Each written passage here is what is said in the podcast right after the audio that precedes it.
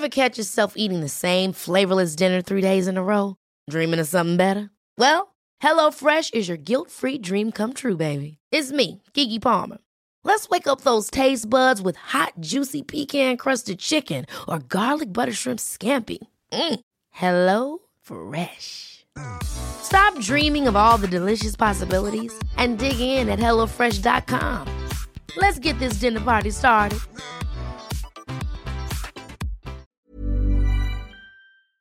När du håller på med biohacking så ser du ju kroppen som ett system uppbyggt av flera olika system. Då har du det mentala i ett system, du har liksom kroppen i ett system, cirkulation och så vidare. Mindset, hur du ser på livet och så vidare är också ett system. Och hackingen gör du ju genom att hacka de här olika systemen för att nå så optimal hälsa du bara kan. Bli den bästa versionen av dig själv, må så bra du bara kan. Och biohacking är så brett. Så det är inte, många tror att biohacking bara handlar om tech och vetenskap och jag ska ha de dyra, häftigaste prylarna hemma. Men biohacking är så mycket bredare än så. Det kan vara liksom att bara gå ut, bara få andas, andningsövningar, gå ut i skogen. Något som du sysslar med, bada kallt. Så det är så pass brett. Men samlingsnamnet är ju biohacking. Vi hackar vår biologi för att bli bättre och få en bättre hälsa.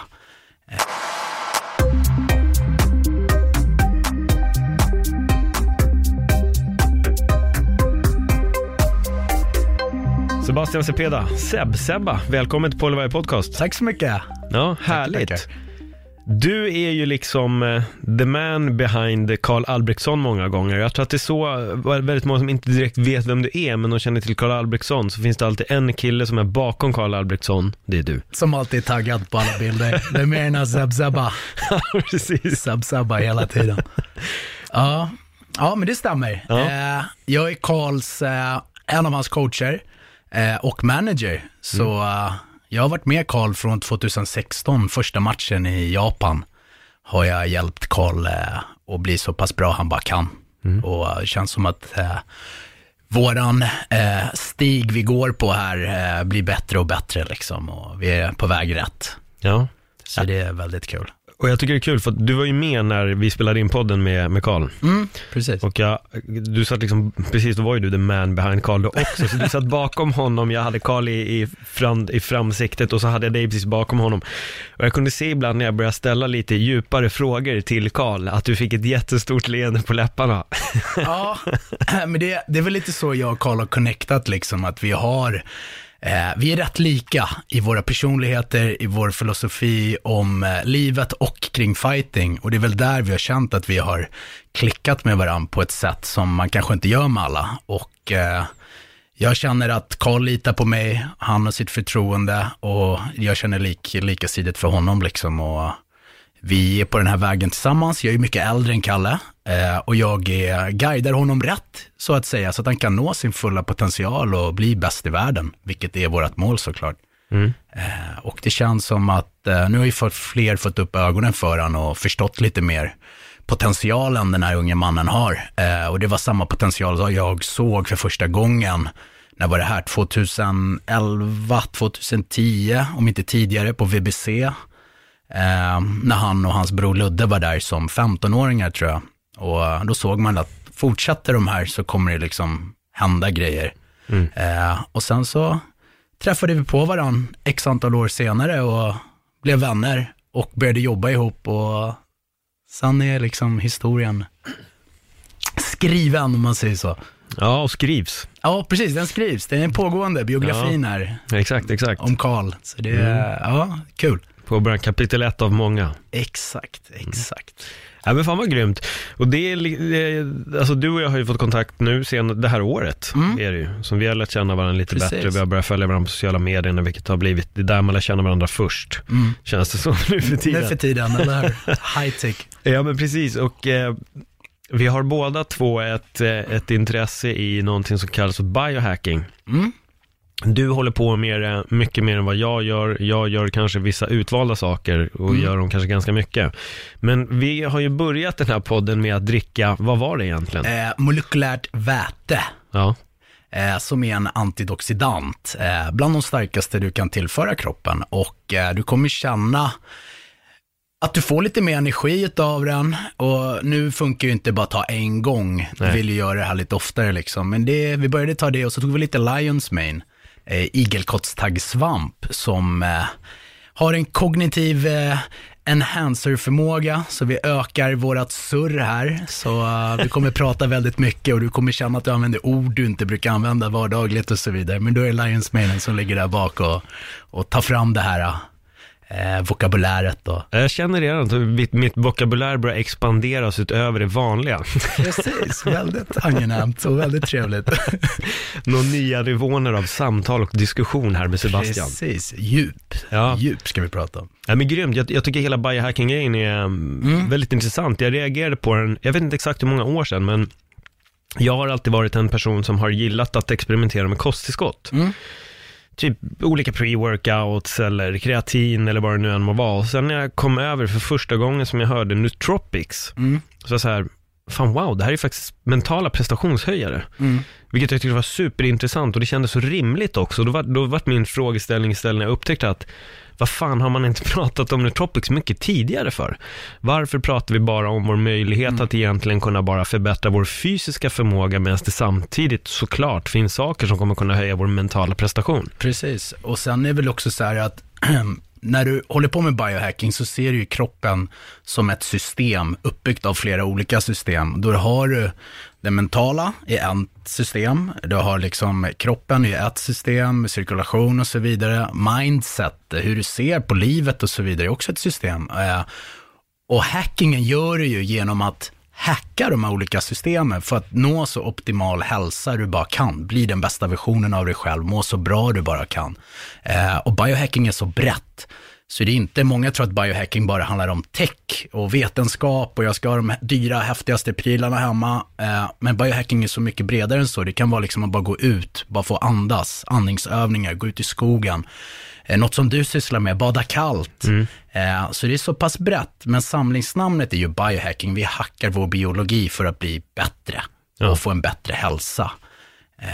Och sen har ju alla sin lilla spets och det man liksom nördar in sig på och så vidare. Och gillar du Nootropics, då är Nootropics din grej. Och då snöar man in i det fältet och det är liksom, som Kalle brukar säga, the rabbit hole never ends. Så det är liksom, det finns så mycket. Jag håller med, och det var en upplevelse som jag fick. Jag hade druckit Four Sigmatic och det var första gången, då var det deras Chaga och Cordyceps kaffe. Jag löser ju mycket Rubik's kub. Och just då under den perioden så var jag väldigt besatt av att lösa 5x5. Så jag hade börjat klocka mig själv på 5x5. Och då tror jag låg till kanske 10 minuter. Jag var inte speciellt bra alls. Jag kanske löste dem på 10 minuter. Så jag hade druckit det här kaffet och tar upp min kub och börjar kuba. Ingen tanke bara. Det var bara jag hade druckit kaffe och jag ville kuba lite. Och jag började kuba och jag blev snabb. Jag började lösa kuben på sätt som jag inte hade löst den tidigare. Jag började liksom hitta nya sätt.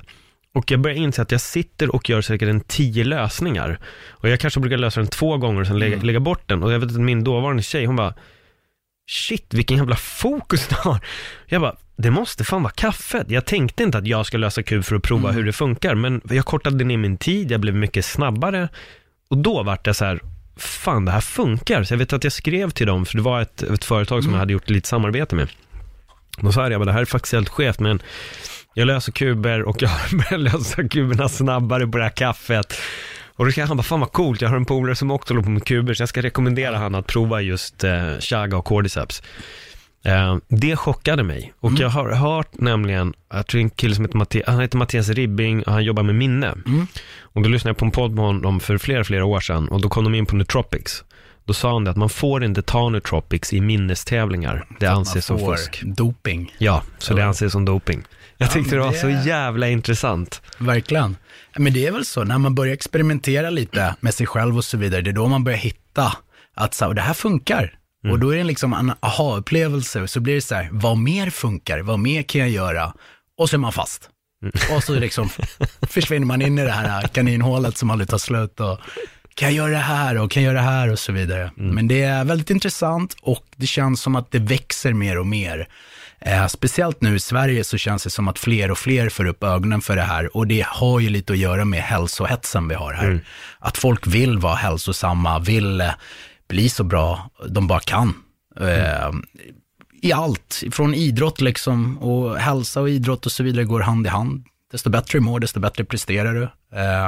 Och sen blir det att du hittar ditt egna lilla, din lilla nisch inom biohacking. Vad var ditt första möte med biohacking? Vilken var den första saken som fick dig att vakna upp inför? Jag tror faktiskt det var Alpha Brain från On It, som Joe Rogan rantat om i flera år. Så jag passade faktiskt på att beställa genom en vän som bodde i USA. Tyckte faktiskt inte de första gångerna jag tog det hade det någon effekt. Så jag bara, det här är skit liksom. Men sen kanske fjärde, femte gången så kände jag av att så här, men det är ju något som händer. Och då kände jag just det som du säger, att man, liksom, man blir klarare i huvudet. Den här lilla dimman man har i huvudet försvinner också, och jag blev mer produktiv på vad det än var. Och jag är en person med mycket energi och svårt att vara fokuserad på en grej i taget. Utan med det här så alltså kände jag att nu fokuserar jag här nu. Samtidigt som jag kan fokusera på allt annat jag hade i huvudet, så var liksom fokus på uppgiften jag höll på med. Och det öppnade väl upp lite mer, och så har jag liksom testat mig fram på allt möjligt. Men mycket, liksom jag ser ju, min biohacking-nisch om man säger så, är ju mera liksom det mentala. Jag har just idag till exempel tar jag inga tillskott förutom det vi tog idag. Så det är det här molekylära vätet och Lion's Mane. Och jag känner att det funkar. Man måste hitta de här cyklarna, för jag har gått på så mycket grejer under så mycket år, så jag vet riktigt inte vad är det som funkar. Så man blir lite förvirrad där också. Man bara, jag har tagit allt det här, men vad är det som liksom gör att jag mår så pass bra idag? Är det den här grejen eller den grejen? Så tar jag bort allt så kan jag börja hitta egentligen, och låta kroppen återgå till ett normalt status innan jag börjar tillföra flera supplementationer och olika nootropics och så vidare. Jag tycker det är intressant just för att du tar upp det här med dimma, hjärndimma, som du pratas om. Och det är nog, hjärndimma måste jag nog säga att jag hör mer om i amerikanska poddar än vad jag kanske hör folk snacka om det här. Och jag tycker det är helt intressant för att det stämmer otroligt bra. Jag måste nog säga att det som för mig har fått bort hjärndimman, alltså hur förklarar man hjärndimma? Men det är väl att du inte riktigt är vaken fast du är vaken. Hjärnan är lite slö. Ja. Lite liksom, det är en dimma där inne. Allt skjuter inte så fort som det ska där uppe. Nej. Det är väl en bra förklaring, ja, men jag, faktiskt. På dimma. Liksom. Faktiskt.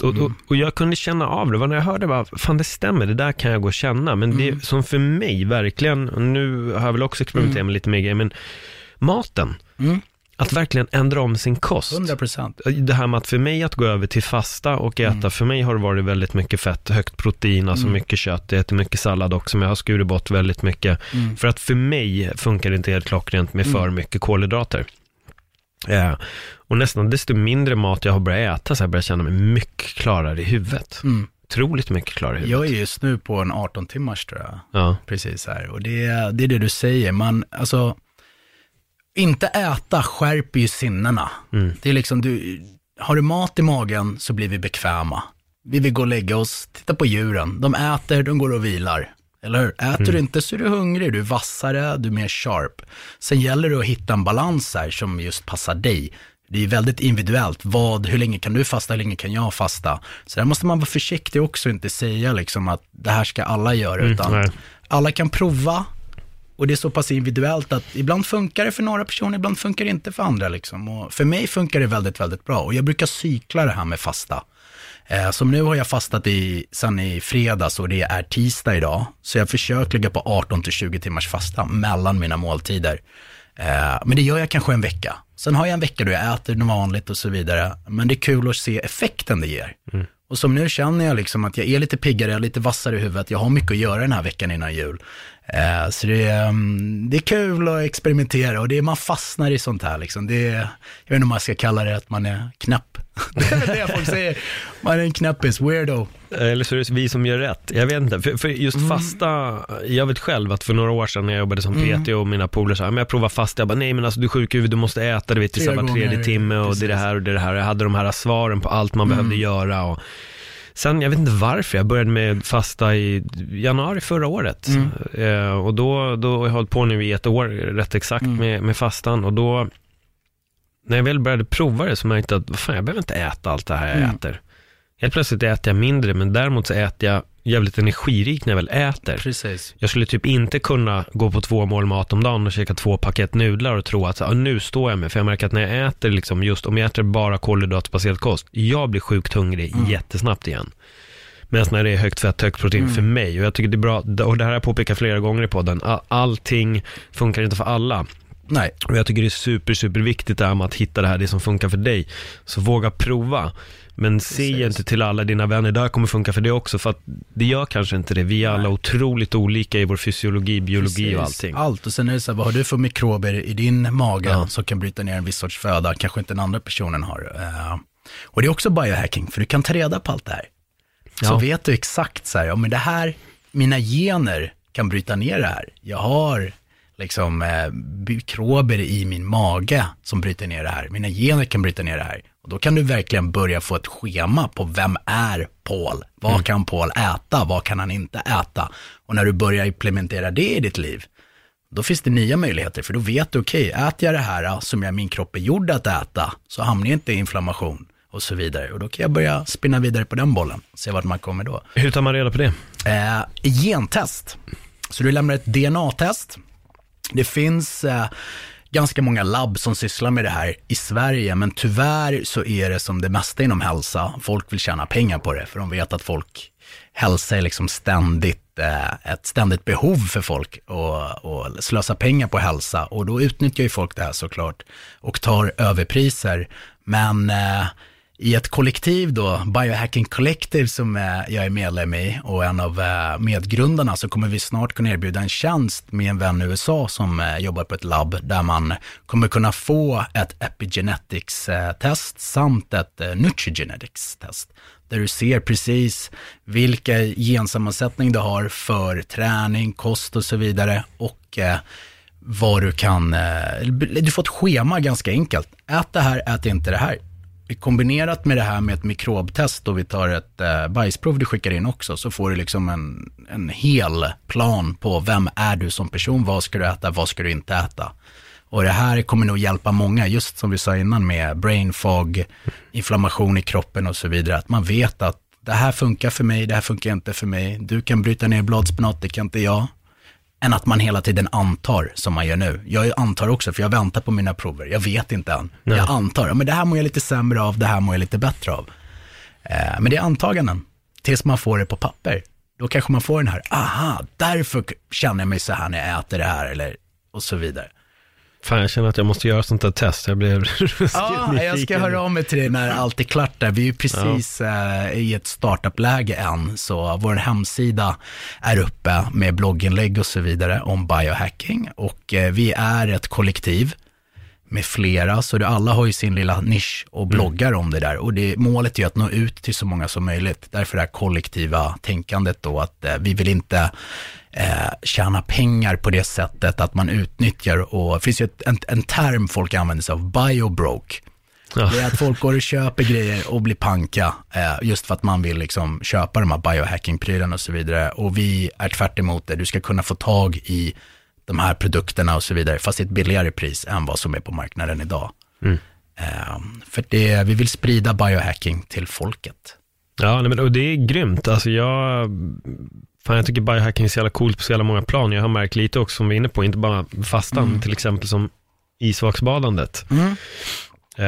När jag för första gången hörde Wim Hof, så jag var ju den frusnaste personen i världen. Alltså jag flög ju upp så fort det blev lite kallare, så klädde jag mig jättevarmt, och så fort jag skulle bada någonting som var kallt så flög jag därifrån. Men helt plötsligt kunde man göra den här förändringen. Man börjar med andningsövningar, börjar exponera sig för kyla, och nu helt plötsligt så, jag har inte använt min vinterjacka på 4 år. Nej. Jag går ju runt med en höstjacka året om, eller mindre, och utsätter mig konstant allt. Som igår, jag duschar iskallt och sen sätter jag mig på balkongen i kallingar och mediterar och andas. Det, och så tänker du, Paul för 5 år hade aldrig gjort det här. Jag hade inte öppnat balkongen ens. Precis. Men jag tror att många faktiskt fick upp ögonen för Wim Hof efter det här Vice-avsnittet. Och folk gjorde det här testet då man höll andan och fick lite den här, wow, jag har hållit i 2 minuter. Det här är någonting med det här. Och så ville man prova det i vatten liksom. Så jag var en av dem också då som, vi måste testa det här. Och det här var 2015 tror jag, när de släppte det här. Så åkte jag ut till Hallasgården, hoppade i och verkligen försökte hitta andningen, hitta lugnet. Och när du väl gör det en gång, då blir du ju frälst. Mm. Då är det så här, wow, verkligen. Det här vill jag göra igen. Jo, det är så jag känner för mig. Det är som vi snackade precis när vi började spela in här. Vi var ju ute på Nynäshavsbad här i förra året då. Och totalt tror jag gick mellan bastun och badet och mellan 90, typ 20 gånger tror jag. Mm. Jag gick upp och ner flera gånger. Då började jag också simma. Det var första gången som jag verkligen började simma. För annars har jag liksom haft ett litet hål att gå ner i. Då kan jag inte simma liksom. Men då när jag började simma, det var också något så här skönt. För det är alltså, du blir ju helt förfrusen i liksom extremiteterna. Händer och fötter. Men helt plötsligt började jag gilla intensiteten av det. Mm. Det var en sån skön känsla att få det här. Att fan, du känner dig lite stel. Och sen, jag vet inte, det var någonting med simningen. Och sen hittade jag ett båtställe i Vinterviken. Mm. Där de hade rotatorer. Som gör att det är öppet liksom. Precis. Och började simma där. Jag kände, fan, det här är skitskönt att börja simma i där. Istället för att bara sitta still. Så var det kul att göra någon form av aktivitet. Precis, och när du simmar så får du igång den här cirkulationen då i kroppen. När du bara ligger stilla. Och den här stickliga känslan. Och... ja. Jag blir sugen på att gå och bada nu faktiskt. Man pratar om det. Nej, men det jag tycker alla ska prova på det faktiskt. För det är en sån primal grej för människan. Och det är väl förrän nu vi liksom har värme runt omkring oss på alla möjliga sätt på grund av elektricitet. Och annars måste vi bli utsatta för kyla. Speciellt här där vi bor, där vi har årstider. Jag tror det är nyttigt för en att få känna på naturens gång. Mm. Och anpassa oss själva efter den också. Så att vi inte blir för bekväma. För då vet vi inte vart vi hamnar. Nej, jag tycker Wim Hof säger det så jävla bra också. När han säger det, han bara, vi är så vana vid de här 26 eller 23 graderna. Eller vad man säger. Vi har jackor på oss, vi går alltid in. Vi utsätts aldrig för kylan. Och vi har slutat andas. Men när du väl gör de här grejerna så märker du, vi har en inre termostat. Vi kan jobba med det här och bygga upp värmen. Och det är det jag känt för mig. Det luriga däremot är att det finns någon grad, jag vet inte vilken det är. Men det ligger mellan varmt och kallt. Då hittar inte min kropp läget. Okej. Och då blir jag faktiskt frusen. För det är någon exakt mellanläge. Och då är det så här, jag vet inte om jag ska bränna på eller om jag inte ska göra. Och då kan jag känna att jag blir, fan, nu blir det lite obehagligt. Är det när du väl är i kylan, när du är i vattnet, eller blir det? Nej, det är eventuellt om jag duschar innan det har blivit väldigt kallt. Som till exempel hemma så märker man det, vi som duschar kallt året. De märker att det går ju från att vara jättekallt till inte speciellt kallt alls. Och det är någonting där, någonstans, även ute i luften ibland, så kan jag känna att min kropp vet inte om den ska bränna på termostaten eller inte. Så den gör liksom ingenting. Men det kan nog vara för att man liksom, ena stunden är jättevarm, ena stunden kall, ena stunden bekväm. Precis. Än att man inte utsätter sig för längre tid för kylan. Liksom. Så jag tror att dagens samhälle har påverkat den mer än vad man tror. Till att bli, när man ska säga, svagare eller bekvämare eller liksom latare. Någon kombination där kanske vi har hamnat i. Ja, nej, det är udda, men det är en otroligt kul grej att leka med. Alltså, jag gillar verkligen det här med meditativa och allt. Men du, visst har du någon grej också som kollar hjärnvågorna när du mediterar, eller? Ja, Halo, eller inte Halo, det är Muse, Neuroscience. Det är Muse Headband heter den, så där nu blandar jag ihop dem här. Det är en säger man, som ett diadem du har på huvudet som mäter hjärnfrekvenserna under meditation, men det hörlurar öronen, så när du ligger i rätt frekvens så hör du fåglar kvittra och du vet att men nu är jag rätt. Så fort du tappar fokus så kommer det en regnstorm. Då hör du det blixtrar, börjar regna och då får du det här, just det, jag måste hitta lugnet igen. Och jag behöver verkligen något sånt, för jag är så här, ska jag meditera hemma? Det går inte. Jag måste ungefär hitta en aktivitet för att hitta meditationen i. Men ska jag sitta helt stilla så hjälper det här väldigt, väldigt bra. För då har du något att fokusera tankarna på, och det är ljudet du hör i öronen. Och kan anpassa dig till det istället för att fastna på allt annat som dyker upp i huvudet under tiden man vill meditera.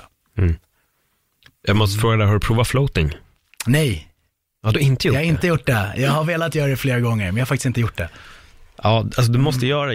Jag har floatat faktiskt 2 gånger. Första gången var i Kanada, det var min polare som tog med mig. Det var nog 2012 eller 2013 tror jag. Jättelänge sedan. Det var en riktigt speciell upplevelse. Då hade jag faktiskt inte ens börjat med meditation. Nej. Men när man ligger där inne, man hamnar ju i alla möjliga... Är det att man tvingar sig själv liksom att... Ja, du ligger och flyter och du... Dels är det en väldigt fysisk skön känsla. Jag kunde känna att man får stretch på konstiga ställen. Och det är nog mer för att när du väl flyter, då släpps din kropp och då kommer dina axlar vilja glida ut. Då kommer skelettet vilja lägga sig rätt. Och då börjar du få lite konstiga smärtor i olika delar av kroppen. Men sen meditativt tas du ju också in i tankar och börjar liksom flyta runt. Det är väl du och ditt sinne som är där. Det är väl ens huvud, det är det enda som finns. Exakt. Kroppen känns inte och...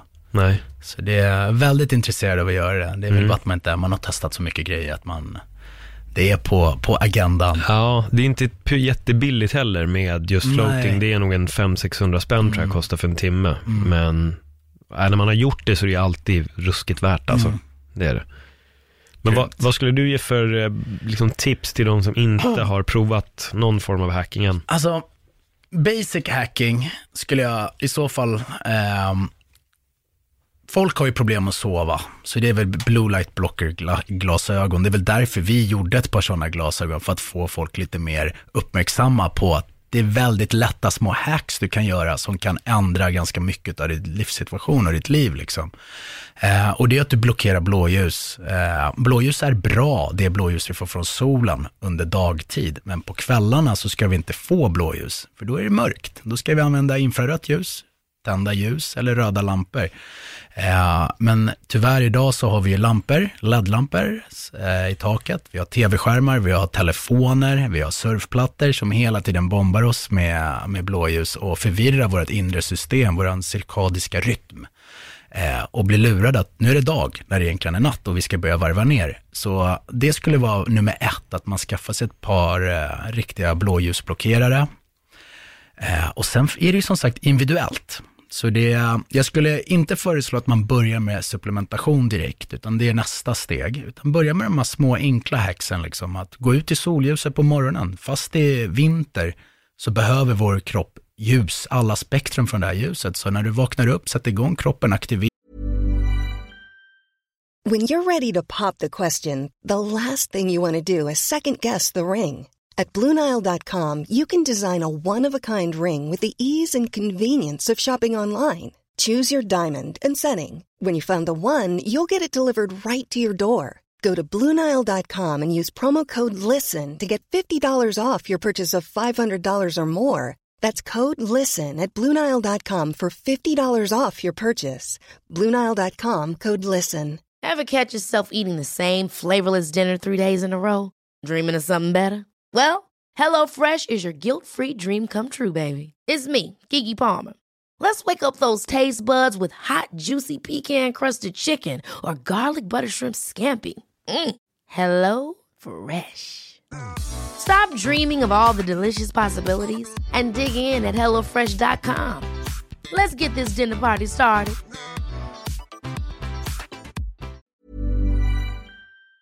Göra den istället för att gå upp och bara... gå och dricka kaffe direkt eller liksom stressa iväg, utan gå upp kanske en halvtimme tidigare, ta dig tid, sätt igång kroppen, få igång lite lymfsystemet kanske, torrborsta sig. Det finns ganska mycket saker liksom. Jag var ju på ett seminarium i somras med Steve Maxwell, där gick igenom. Hur var det? Jättebra. Jag har ju följt han väldigt länge liksom, och kollat mycket grejer på YouTube, men nu fick man ju face-to-face tipsen, om man säger så, liksom, hur du ska starta din dag. Och han har ju blandat mycket saker från sina resor.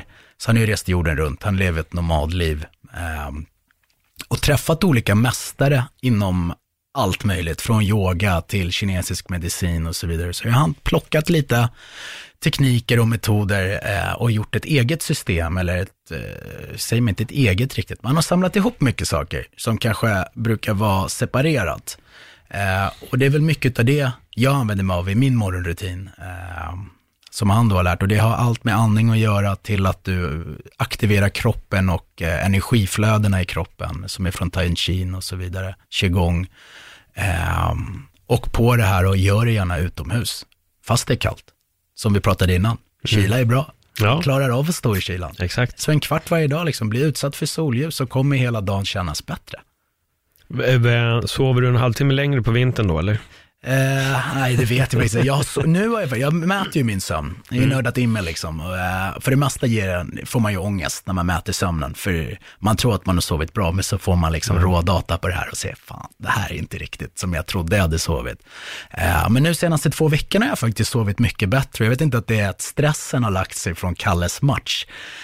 För 2 veckor innan där så liksom, det var kaos. Och alla som är coacher eller något där ute vet att det är jobbigt.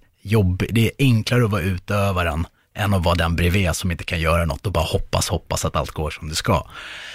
Så efter den stressen liksom försvann, så har jag liksom fått mina 8 timmars sömn och ligger på ungefär snitt 2 timmar REM, 2 timmar djupsömn, vilket det är väl där jag ska ligga ungefär när jag har kollat under en längre period. Och då när du börjar tracka sömnen kan du ju börja titta tillbaks, vad gjorde jag igår som gjorde att jag sov dåligt, eller vad gjorde jag igår som gjorde att jag sov bra, så tar man de här små rutinerna och fortsätter jobba på dem tills man liksom får bättre och bättre sömn. Så nu kommer vi in på sömn här helt plötsligt. Ja, men det är bra. Sömn är jätteintressant. Jag vill få in en sömn- och stressforskare tänkte jag till det vore kommande år. För det, jag tror sömnen är nog viktigare än vad många tror. Många kör ju det här, men det är lugnt. Ja. Sleep, kör bara. Sen tänker man allt som liksom, alla processer som händer när du sover och hur pass viktigt det är för en.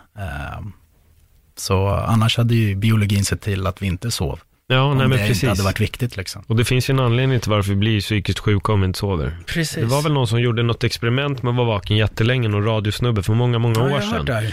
Han var väl vaken i 4 dagar, men han blev aldrig sig själv igen. Nej. Han blev knäpp för life. Ja, men han blev verkligen. Hans hjärna vart ju helt förstörd. Man märker det själv när man har haft sömnbrist. Liksom. Man börjar sluddra och börjar se grejer. Liksom. Och man förstår att nej, det är dags att sova.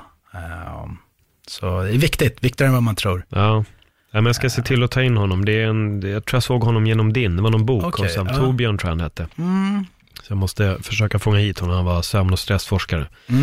Så honom ska jag hit. Men jag måste fråga om bara morgonrutiner. Vad är det du gör? Hur ser din morgonrutin ut? Så när jag går upp på morgonen, då har jag lite affirmationer. Lite, jag pratar med mig själv det första jag gör. Liksom, att hur den här dagen ska bli. Att det kommer bli en bra dag. Kanske jag har något jag ska göra under dagen. Kan jag visualisera när jag gör det? Till exempel om jag ska träna eller om jag ska jobba och så vidare. Bara att jag har liksom processerat allt som ska hända på dagen som är planerat redan i huvudet innan, så blir det mycket enklare när du väl gör det. Och sen är det som sagt överraskningar som händer. Det får man ta när det kommer. Så när jag ligger där i sängen och har gjort det här då, så börjar jag med att klia mitt hår.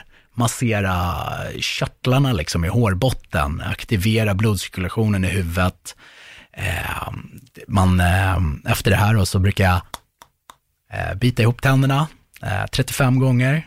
Snurra tungan innanför, skapa saliv i munnen som jag gurglar runt där, jättemysigt, som jag sen sväljer såklart, och det här är bra för matsmältningen och när jag vaknar upp.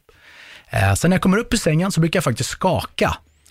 Så det är väl såna här, jag tror det är kinesiska Tai Chi, Qigong skakningar, som man står och liksom, som att du vore på en vibrationsplatta, små studsar upp och ner och skakar, för du använder gravitationen för att få igång blodcirkulationen, släppa ut slagg och så vidare. Har jag tid så brukar jag torrborsta hela kroppen, annars så funkar det väldigt bra bara med att skaka. Och sen har jag ju då ett par sådana här qigong-tricks som man aktiverar energiflöden i kroppen som du mixar med andning. Så du andas på ett speciellt sätt och täpar på kroppen, knackar på dig själva och får igång de här meridianerna, liksom energiflödena i kroppen. Och som sagt, placebo eller inte, it works. Och det har blivit liksom som en sån här, det är rutiner nu. Så man i alla fall kanske inte gör det varje dag, men varannan dag så gör jag det. Och sen är det just det här, komma ut på balkongen eller och få lite solljus. Fast det är liksom snö och så vidare. Kom ut bara. Utsätt huden för ljuset så blir du piggare direkt. Och en viktig grej också. Första jag gör när jag vaknade efter gjort det här, och så dricker jag vatten.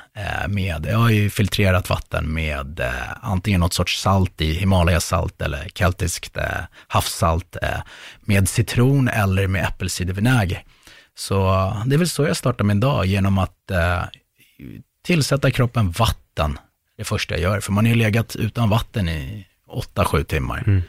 Och det glömmer många där. Så dricker de vätskedrivande det första de gör, en kopp kaffe. Och sen går de och pissar. Och sen undrar de varför de hänger, varför de har sån här hjärndimma och så vidare. Så det är väldigt enkla, liksom, logiska tips. Mm. Men det finns mycket morgonrutiner och mycket olika grejer. Och det här kommer ju ändras säkert också. Det är det som funkar just nu. Och det här kommer säkert ändras om ett år. Jag har lärt mig lite nya grejer eller kombinera själv. Liksom. Och det är väl det vi var inne på. Allt är individuellt. Ja, och absolut. Absolut. Jag har ju mina rutiner, är ju andningsövningar och det är väldigt kalldusch. Bra. Wim Hof-andning på morgonen. Ja. För då blir du ju pigg. Precis. Du känner ju liksom, nu kan jag göra vad som helst där. Sen har jag isduschen och sen kör jag rörelse kombinerat med, precis som du säger, shaking faktiskt. Jag har lite shaking i, jag har lite yogarörelser och lite andreospinna, sådana här range of moment-rörelser precis, också som jag får in. Bowls och lite allt möjligt. Få igång kroppen liksom. Den har legat stilla i x antal timmar och den ska vara igång nu. Det är en hel dag den har framför sig. Då måste man liksom aktivera allt så att man är igång. Men jag tycker det är bra, Erik Börjesson tog upp det också faktiskt när jag hade honom här i podden med. Han var alla 5 minuter på så börjar röra oss. Han bara, du ska inte värma upp när du kommer till gymmet. Nej. Du ska värma upp när du går upp. Precis, så de 5 minuterna folk kanske sitter och kollar på luren. Mm. Softa lite, kolla sen. Eller kolla innan och gör det här efter liksom. Det finns alltid tid. Eller folk som åker kommunalt som står och skakar lite på tunnelbanan liksom. Låt folk titta. Om de visste vad de håller på med skulle de också gjort. Ja, nej, men det är lite så.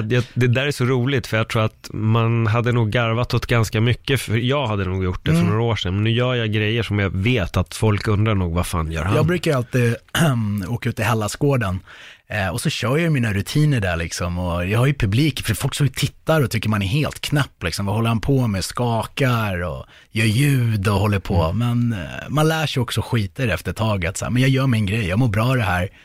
Och som jag sa innan, visste de om det hade de också gjort det. Ja. Det är bara att de inte vet, de är ovetande just nu. Nej, det är riktigt roligt. Tror du att du kommer ha en litet gäng typ 10 meter bort som börjar imitera dig om ett... Ja, men det är ju alltid trevligt när folk kommer fram liksom, och vad är det du gör? Det ser ut som yoga med träning, med något helt annat. Och så får man förklara lite och så ger man dem som en kör på, följ med liksom. Och så testar de på och så får de lite så här, men det här är annorlunda. Men jag förstår att det nog är bra för någonting liksom. Och just rörlighet och så vidare.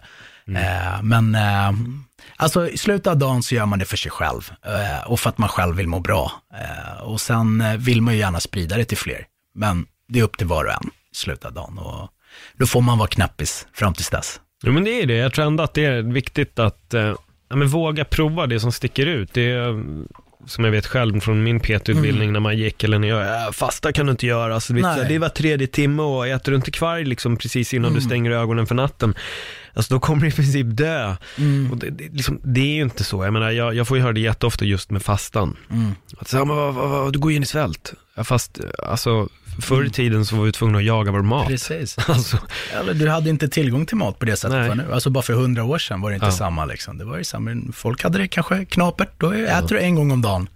Inte som nu när det finns överflöd liksom. Det går en halvtimme och du, men jag vill ha någonting, jag är lite sugen, jag vill ha något liksom. Och det är en form av självdisciplin också, att kunna liksom träna upp det här att nej, jag håller mig från att äta frukost och håller mig till lunchen. Och det är ju rutiner som ska brytas. Folk är ju indoktrinerade i det här, alltså de är små, sen dagis liksom. Du äter lunch, mellis och så vidare. Och sen fortsätter du hela livet med det här fika och så liksom, då får du hitta där du själv säger stopp. Men jag provar att vänta lite, hoppar den här måltiden. Behöver jag verkligen äta nu? Jag kan ju vänta, kan jag göra något annat under tiden. Spara tid. Hur ser den fasta brytare ut för dig? Det är olika, det är väldigt, väldigt olika. Det beror på mycket på vad för sorts diet jag är på. Först och främst liksom, jag har ju varit på alla möjliga dieter. Just nu så äter jag allsidigt, men försöker hålla en low carb Mediterranean variant liksom. Så jag tycker funkar väldigt bra för mig. Sen får vi se när resultaten kommer om det är rätt eller fel.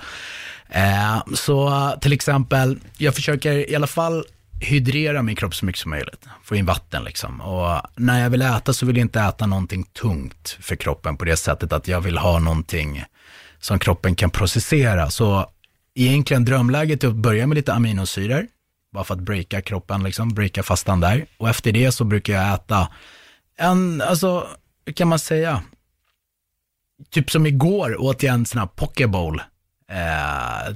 efter 20 timmars, 21 timmars fasta liksom. Och det, jag vet inte, det känns som att min kropp svarar rätt bra på det, men jag kan tänka mig en annan person kanske skulle bli lite knasig i magen om du liksom direkt stoppar i dig. Men ett generellt tips är väl att börja med någonting lättsmält.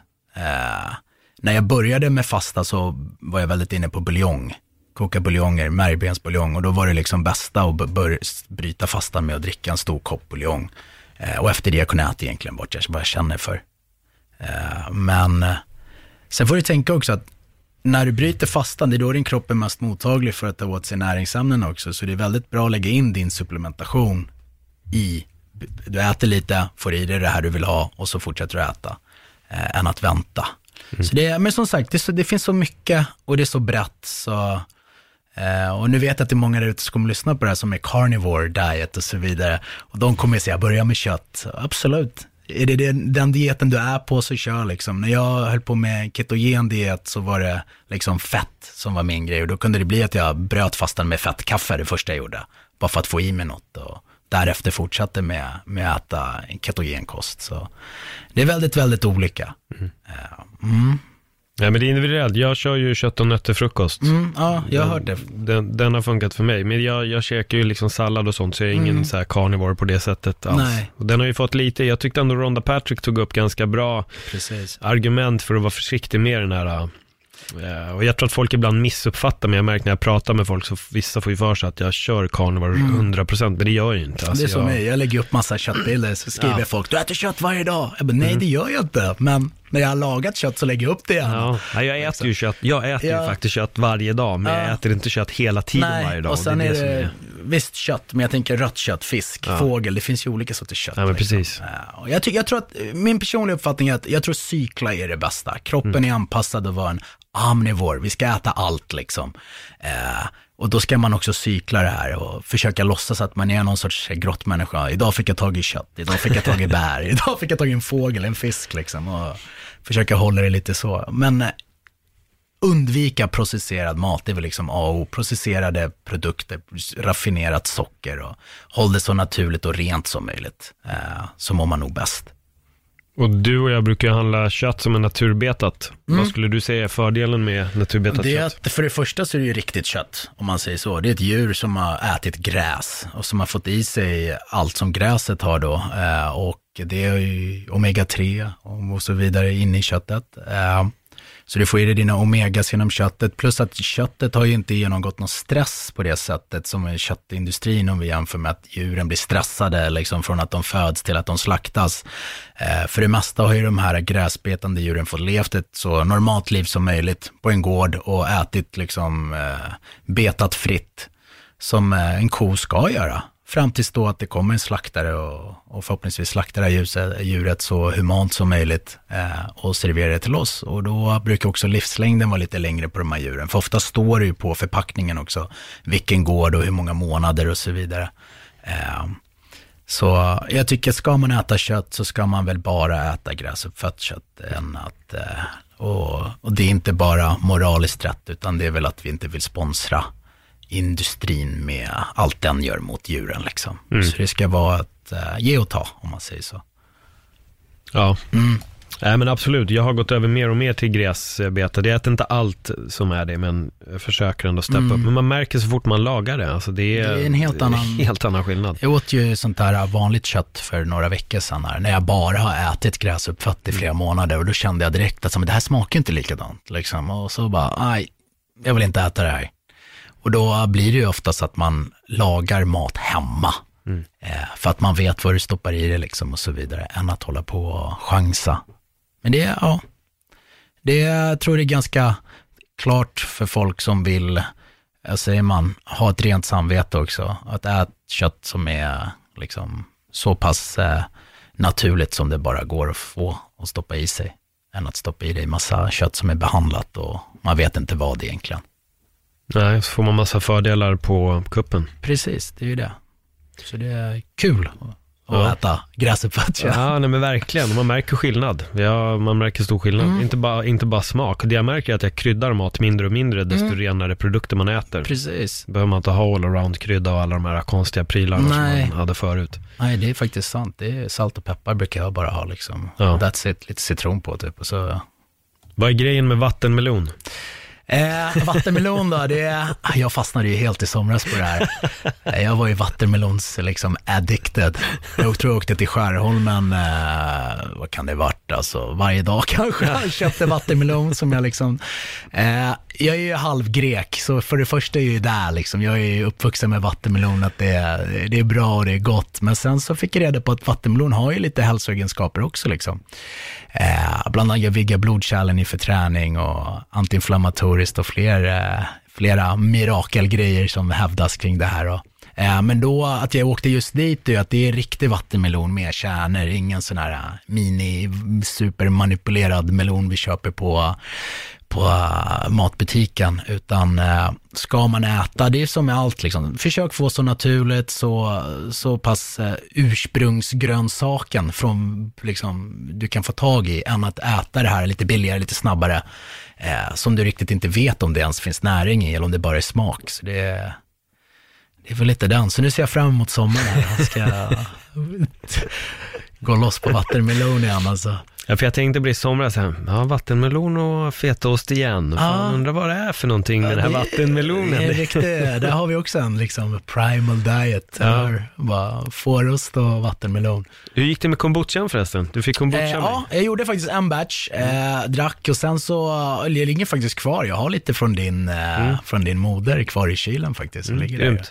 Så man kan väl köra igång på den när som, eller hur? Ja, det kan du göra. Alltså, jag råkade ju få jag har varit så jävla förbannad här. Jag har ju haft en och samma, eller kulturen förökas ju hela tiden. Men jag har liksom gått på samma ursprungskultur. Jag tror jag hade råkat lämna en liten glipa. Luft så. Alltså, inte luft utan en liten glipa emellan tyget som då försäkrade själva kombucha-behållaren. Och där har jag fått in bananfluga. Nej. Så när jag öppnade upp den 10 dagar senare så var den helt infesterad av bananflugor. Alltså det var så äckligt. Bara kröp runt där. Jag bara fuck, alltså man såg verkligen bara låg massa ägg över hela kulturen. Det var alltså, jag skämtar, säkert 200-300 ägg. Det såg helt absurt ut, små som prickar bara. Så det var bara kasta allting.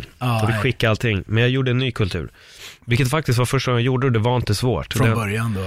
Det enda man behövde var samma te som jag använder med socker och sen hällde man bara ner typ en halv flaska rå kombucha. Så jag gick och köpte en kombucha. Nu har jag fått en sån fet kultur som har vuxit ut.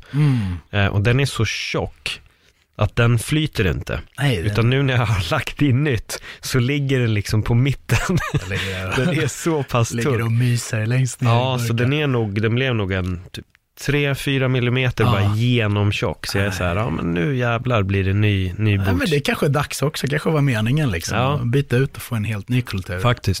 Och få nya mikrober i tarmarna. Men jag har varit frustrerad nu när jag inte har kunnat dricka kombucha på 3 veckor tror jag det. Så nu känner jag verkligen att jag måste få dags. Det är något som saknas. Kanske därför du känner dig lite småkraft. Ja, precis. Det är därför jag är lite snuvig. Exakt. Nej, men kombuchan är på G. Nu känns allting nu bra igen. Mycket surkål har jag börjat äta också på senaste. Ja, med fermenterad mat liksom. Vi behöver det. Det är ju mikrober, liksom probiotika som är in i tarmsystemet. Och tarmsystemet påverkar huvudet, vet vi idag. Och det är liksom, det är kul, jag vill säga så här, det är väldigt kul att leva och vara intresserad av det här just nu. För det är så mycket som händer. Så jag tänker om 10 år framåt, vad vet vi då? Vad har liksom gått ut mainstream? Och då är det säkert mycket det vi surrar om liksom, då har det blivit etablerat, då kommer folk gå runt och köra rödljusterapi till exempel, eller vad det nu än är så. Ja, vad är det? För det, liksom, hur funkar det? Rödljusterapi, red light therapy då, det är att det är rödljus. Tänk så här, ljusets alla spektrum, det har ju blåljus och vi har rödljus, infrarött ljus från solen. Så det du gör med det då är att det tränger in lite djupare in i under huden. Och det påverkar mitokondrierna, cellernas liksom energistationer, så du skapar mer ATP, och får du mer energi i själva cellen så kommer ju alla system i kroppen påverkas utav det här. Så det används jättelänge egentligen. Det är liksom från 40-talet tror jag de gjorde de första rödljusstudierna. Och sen har det liksom blivit, nu på senare så har det gått till privatpersoner. Medan för tänk så här, hade jag haft en skada för kanske 10 år sedan och gått till en idrottsläkare så kanske de säger att vi måste behandla det här med rödljusterapi. För att det släpper inflammation, det skapar mer energi i cellen som gör att den läker bättre. Och nu har det ju blivit lite mera mainstream, lite mer folk har fått upp ögonen för det, och det är väl lite en sån här biohacking-grej att alla som håller på med biohacking har någon sorts rödljuslampa hemma. Just för att du känner att du blir lite piggare, liksom, det är bra för allt. Om jag säger så, det är bra för allt. Och om folk inte tror på mig får de jättegärna googla det. Men är det bara en vanlig, alltså vadå, är det en helt vanlig bara lampa? Nej, det är en rödljuslampa. Du behöver en lampa som emitterar då rödljus, okay, i de frekvenserna vi ska ha. Det är samma sak där vi sa innan. Mm. Ska du köpa en sån, överpriser liksom, just för den privata sfären. Men kan man hitta någon som gör en liten billigare variant med samma liksom, så absolut. För nu är det är mycket branding. Det är brandet du betalar för och du ingår i den här häftiga lilla klicken med alla superbiohackers som får dem på spons, men du måste gå och köpa en liksom och redlighta dig. Och sen är det ju, finns massa hälsofördelar till exempel. Det finns ju en jättekänd biohacker, Ben Greenfield. Han propagerar ju det här jättemycket att du ska köra rödljuslampa på dina testiklar för att du tredubblat testosteronet. Oj. Och det är studier som har liksom visat det här, och det är ju infrarött ljus som du får från solen, så du kan lika gärna sola naken då. Precis. Så man någonting förstår man de här gubbarna, nudistgubbarna, ja, där, varför de gör det liksom. Och sen är det någon fighter i Sverige som också gör det här, och ska inte säga vem. Men det är små tips och tricks liksom, och det är så här, funkar det? Prova. Liksom, känna efter effekten efter att ha provat, och jag tror att det kommer börja komma. Nu vet jag att solarium i Sverige börjar installera rödljus i sina solarium, och jag väntar typ att de ska göra ett bara med rödljus. Just det. Det tror jag är nästa stora grej liksom.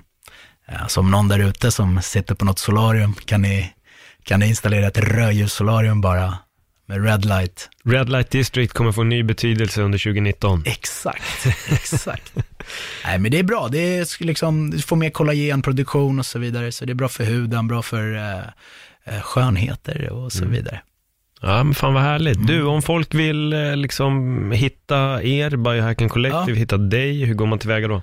Biohackingcollective.com är hemsidan. Det ramlar in lite blogginlägg från, vi är ett internationellt kollektiv, så det är folk både i Sverige och USA som bloggar på det här då. Så man kan nog gå in och läsa lite och lära sig intressanta saker liksom, och lite tips och så vidare, små lifehacks som förenklar vardagslivet. Och så har vi biohacking_collective på Instagram. Jag heter Seb Sebba på Instagram. Ja, så det är väl där vi hittar oss liksom. På det sättet, tror jag. Ja.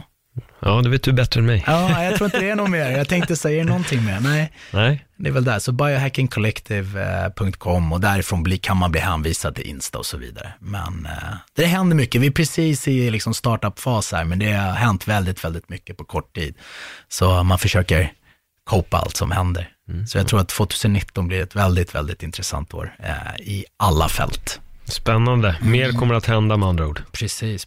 Och då är det inte bara biohacking utan med den här Carl Albrektsson också. Ja, precis. Det ligger en MMA-grej där också. Precis, så kommer det hända mycket. Så det är... Biohacking MMA-fighter Albrektsson. Ja, men han är ju faktiskt det. Liksom. Han får ju alla tips och så vidare från oss, och då implementerar han det som han tycker funkar. Och han är väl den enda som jag vet idag här i Sverige som använder sig av det här, och...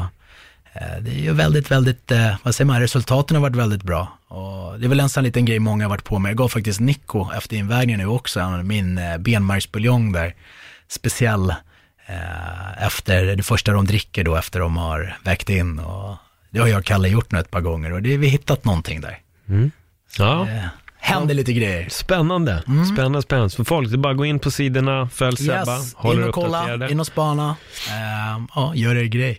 Bra, Sebba, tack för ett bra samtal. Tack själv. Upplysningen har börjat. Eller hur, vi hoppas det. Möts om 10 år och se var vi ligger då. Ja, det gör vi. Bra, tack så mycket. Hej då, gott folk.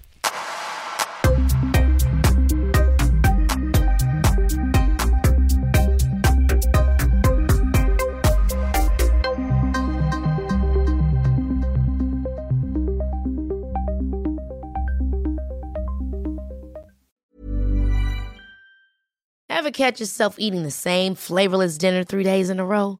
Dreaming of something better? Well, HelloFresh is your guilt-free dream come true, baby. It's me, Keke Palmer. Let's wake up those taste buds with hot, juicy pecan-crusted chicken or garlic butter shrimp scampi. Hello Fresh. Stop dreaming of all the delicious possibilities and dig in at HelloFresh.com. Let's get this dinner party started.